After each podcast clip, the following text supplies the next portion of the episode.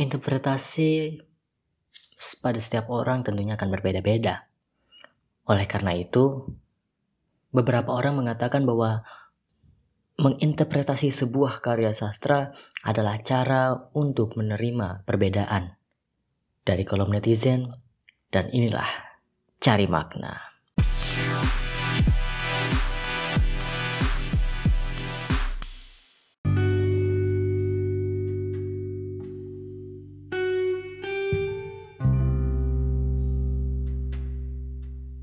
Tak ada yang lebih tabah dari hujan bulan Juni.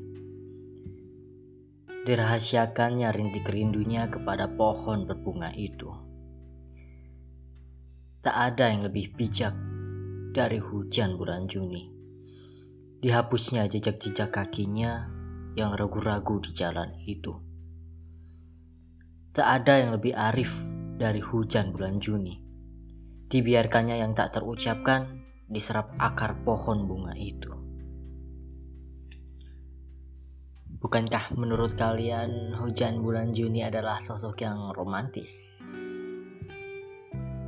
Merahasiakan ritik rindunya kepada pohon berbunga karena dia tahu kalau pohon berbunga tahu jika isi hujan bulan Juni ini merindukannya, itu malah akan membebaninya. Itu malah akan membebaninya seperti lagu kangen Dewa 19 semua rasa rindumu semakin membuatku tak berdaya menahan rasa ingin jumpa. Mungkin hujan bulan Juni berpikir bahwa rasa rindunya jika dia ucapkan kepada si pohon berbunga maka hanya akan membuat si pohon berbunga semakin ingin cepat bertemu semakin tidak fokus dengan apa yang sedang dijalani hujan sedang dia jalani oleh si pohon berbunga itu. Lalu tidak ada yang lebih bijak dari hujan bulan Juni karena telah dihapusnya jejak-jejak kakinya yang ragu-ragu di jalan itu. Karena dia ragu-ragu akhirnya dia menghapus jejak-jejak kakinya. Bukankah sebuah keputusan yang kalian pikir sungguh sangat amat bijak? Karena ragu-ragu akhirnya ditinggalkan Kemudian yang terakhir, tak ada yang lebih arif dari hujan bulan Juni. Dibiarkannya yang tak terucapkan diserap akar pohon bunga itu. Apakah kalian pikir bahwa hampir sama dengan rasa rindu yang jika diucapkan hanya akan membebani si pohon berbunga akhirnya ada kata-kata yang akhirnya tidak jadi diucapkan dan biarkanlah si pohon berbunga ini yang mengerti dengan sendirinya sebab nanti jika kata-kata itu diucapkan hanya akan menambah masalah betapa arifnya, betapa bijaksananya si hujan bulan Juni. Tapi yang kalian tidak tahu adalah bahwa hujan bulan Juni adalah sosok yang amat sangat jahat. Cari makna kali ini akan sedikit lebih gelap membahas sosok hujan bulan Juni karena hujan bulan Juni tidak sepenuhnya baik atau bahkan tidak baik sama sekali. Kita berangkat dari memaknai hujan bulan Juni itu sendiri. Puisi ini dibuat pada tahun 1989 oleh Sabardi Djoko Damono dan dibuat dalam buku kumpulan puisi yang berjudul sama Hujan Bulan Juni. Dari judulnya saja, Hujan Bulan Juni. Pada tahun 1989, Juni di Indonesia merupakan bulan kemarau musim kemarau, di mana hujan tidak ada. Kemudian datanglah hujan bulan Juni. Hujan turun pada saat bulan Juni. Mungkin kalian pikir itu adalah sebuah berkah. Ya, berkah. Karena kemarau akhirnya turun hujan, sebuah berkah. Namun, tidakkah kalian pikir bahwa sebuah musim terjadi bukan tanpa alasan di Indonesia. Ada musim hujan, ada musim kemarau. Mengapa ada kedua musim tersebut? Karena sudah pasti ada manfaatnya masing-masing. Namun tiba-tiba di bulan di mana musimnya telah ditentukan adalah musim kemarau, hujan datang. di waktu yang tidak tepat di saat dia bukanlah pemeran utamanya hujan bulan Juni hujan turun di bulan Juni di bulan saat musim kemarau saat matahari sedang menunjukkan kegagahannya lalu hujan turun menapikan semua kegagahan dari matahari menepis matahari dari porsinya lalu mengambil tahta sang matahari. Apakah kalian pikir hujan bulan Juni sebaik itu menyingkirkan matahari dari posisinya, dari tugasnya, dari apa yang telah dijadwalkan harusnya ada pada dia? Itu baru dari judul. Kita sudah tahu bahwa hujan bulan Juni mengambil apa yang seharusnya bukan untuk dia. Dia mengambil tempat yang bukan seharusnya tempat dia. Kemudian di bait pertama tak ada yang lebih tabah dari hujan bulan Juni dirahasiakannya rintik rindunya kepada pohon berbunga itu. Kita tidak tahu apa hubungan hujan bulan Juni dengan pohon berbunga. Apakah mereka adalah dua orang kekasih um, sepasang kekasih atau dua orang teman atau bisa jadi hanya dua orang asing yang tidak saling ketahui. Ya tidak mungkin sih kalau hujan bulan Juli tidak mengenal pohon berbunga karena dia merahasiakan rasa rindu. Dengan kita lain kita tahu bahwa kedua orang ini sudah saling kenal. Anggaplah seperti itu. Kemudian dia, si hujan bulan Juni ini merahasiakan rasa rindunya kepada pohon berbunga. Yang kita tidak tahu bagaimana perasaan pohon berbunga ini kepada hujan bulan Juni. Jika seseorang sudah mempunyai rasa rindu, tentunya hubungannya bukan sesuatu yang biasa lagi, tapi sudah sesuatu yang di atas biasa. Jika dia teman maka akan menjadi teman baik, atau mungkin jika mereka bukan teman mereka adalah dua orang yang saling mencintai. Lalu bayangkan begini, jika pohon berbunga itu sebenarnya pohon berbunga dan hujan bulan Juni bukanlah sepasang kekasih, tetapi pohon berbunga memiliki perasaan kepada hujan bulan Juni. Namun, pohon berbunga tidak tahu apakah perasaannya ini berbalas terhadap pohon bulan uh, hujan bulan Juni. Jika itu pengharapan yang diraih pohon berbunga bahwa perasaannya berbalas, maka apa yang dilakukan hujan bulan Juni adalah sesuatu yang sangat mengecewakan.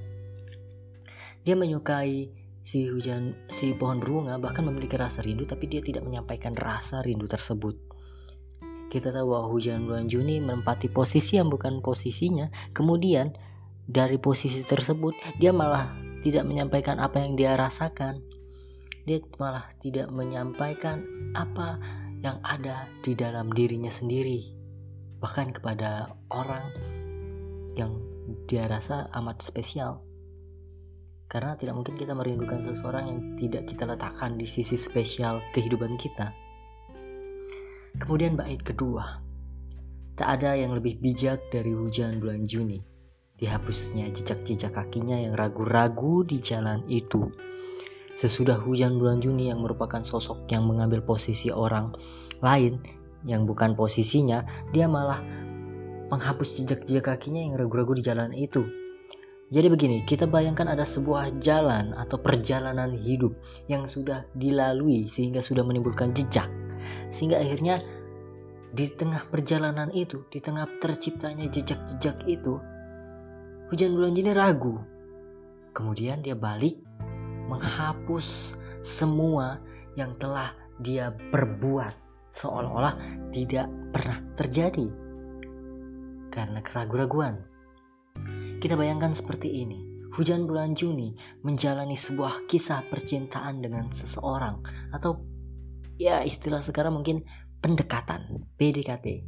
Hujan bulan Juni melakukan PDKT dengan seseorang yang kita sebut dengan pohon berbunga saja untuk menyamakan dengan bait pertama. Dia menjalani hubungan yang spesial atau ya pendekatan lah pendekatan dengan si gebetannya ini yaitu pohon berbunga di tengah masa-masa PDKT dia ragu apakah pohon berbunga ini benar-benar cocok untuk saya.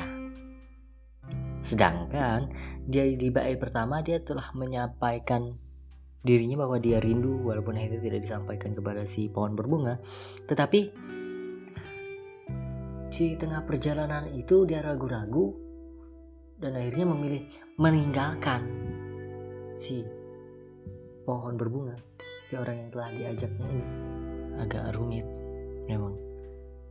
Jadi setelah dia melakukan perjalanan itu setelah dia memberikan dia telah merasakan rasa rindu dia telah memberikan semacam harapan kepada si si pohon berbunga dia malah memutuskan untuk berhenti menghapus semua jejak menghapus semua perjalanan menghapus semua yang telah dia diberikan kepada si pohon berbunga hanya karena alasan ragu-ragu.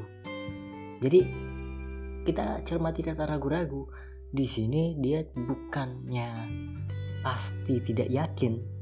Namun dia bahkan tidak yakin dia tidak yakin eh, ragu-ragu tidak tidak yakin. Dia tidak yakin tapi dia yakin sehingga dia mengalami fase ragu-ragu agak bingung sih membuat kalimatnya di sebuah keyakinan yang harusnya mereka tempuh dia tidak yakin dengan keyakinan tersebut.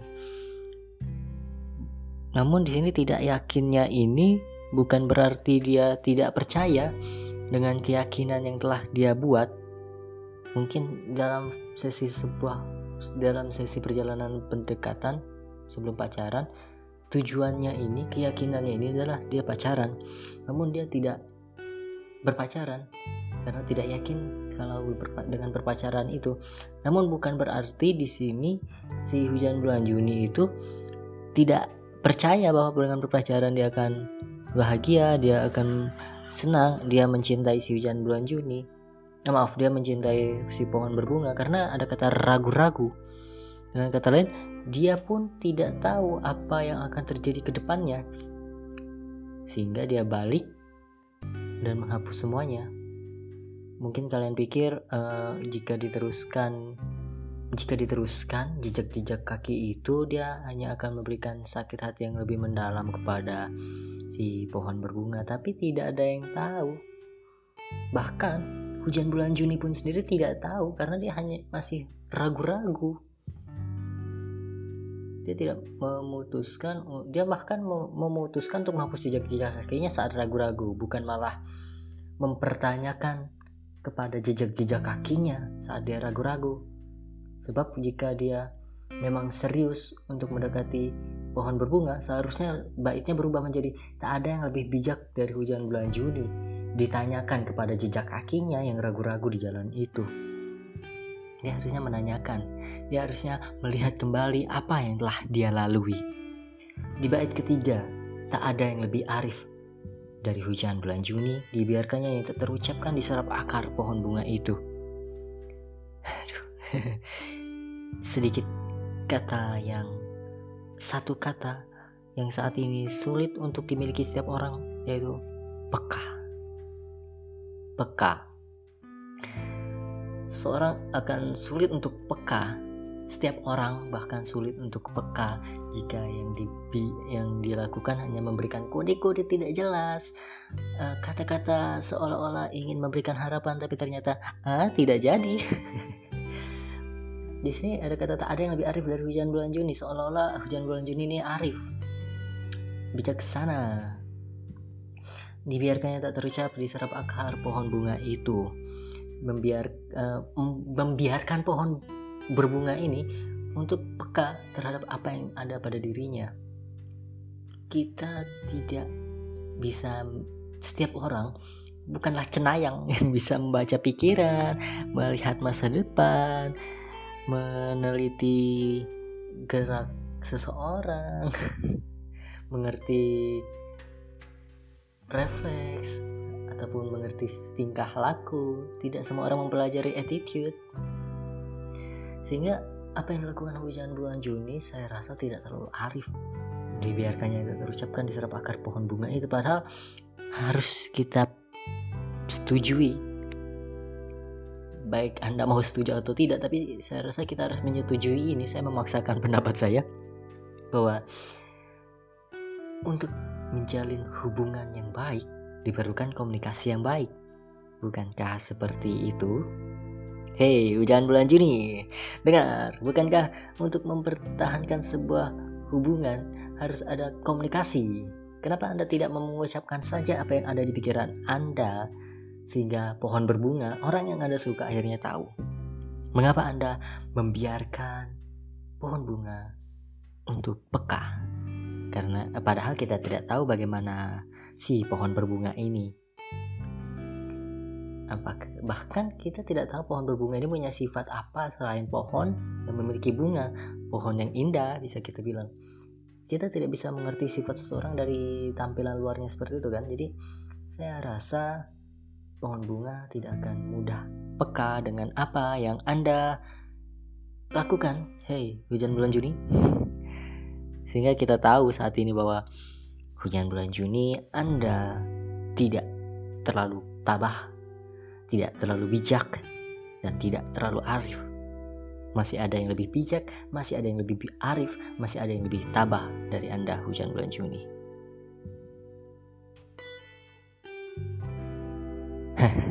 Saya bilang di awal kalau interpretasi setiap orang berbeda-beda dan ini adalah interpretasi yang saya dapat setelah setelah saat saya sidang skripsi. Skripsi saya membahas mengenai hujan bulan Juni puisinya, novelnya, kemudian filmnya sehingga saya mengartikan novel, puisi dan filmnya. Terutama puisi saya menginterpretasikan puisinya. Ini adalah apa yang saya pikirkan saat saya menginterpretasikan hujan bulan Juni serta apa yang ditanyakan oleh penguji saya.